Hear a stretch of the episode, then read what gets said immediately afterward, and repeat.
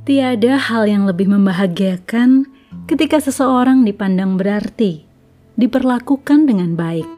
Sebaliknya, tak ada yang lebih memedihkan ketika seseorang dianggap tiada. Kehadirannya tidak diperhitungkan atau dipandang sebelah mata. Kontras, berbeda perlakuannya dengan yang lainnya. Tentu ada sebab di balik semua perlakuan itu. Entah sentimen pribadi atau permasalahan yang belum usai, ada yang tersembunyi. Penerimaan dan penolakan membawa dampak yang signifikan.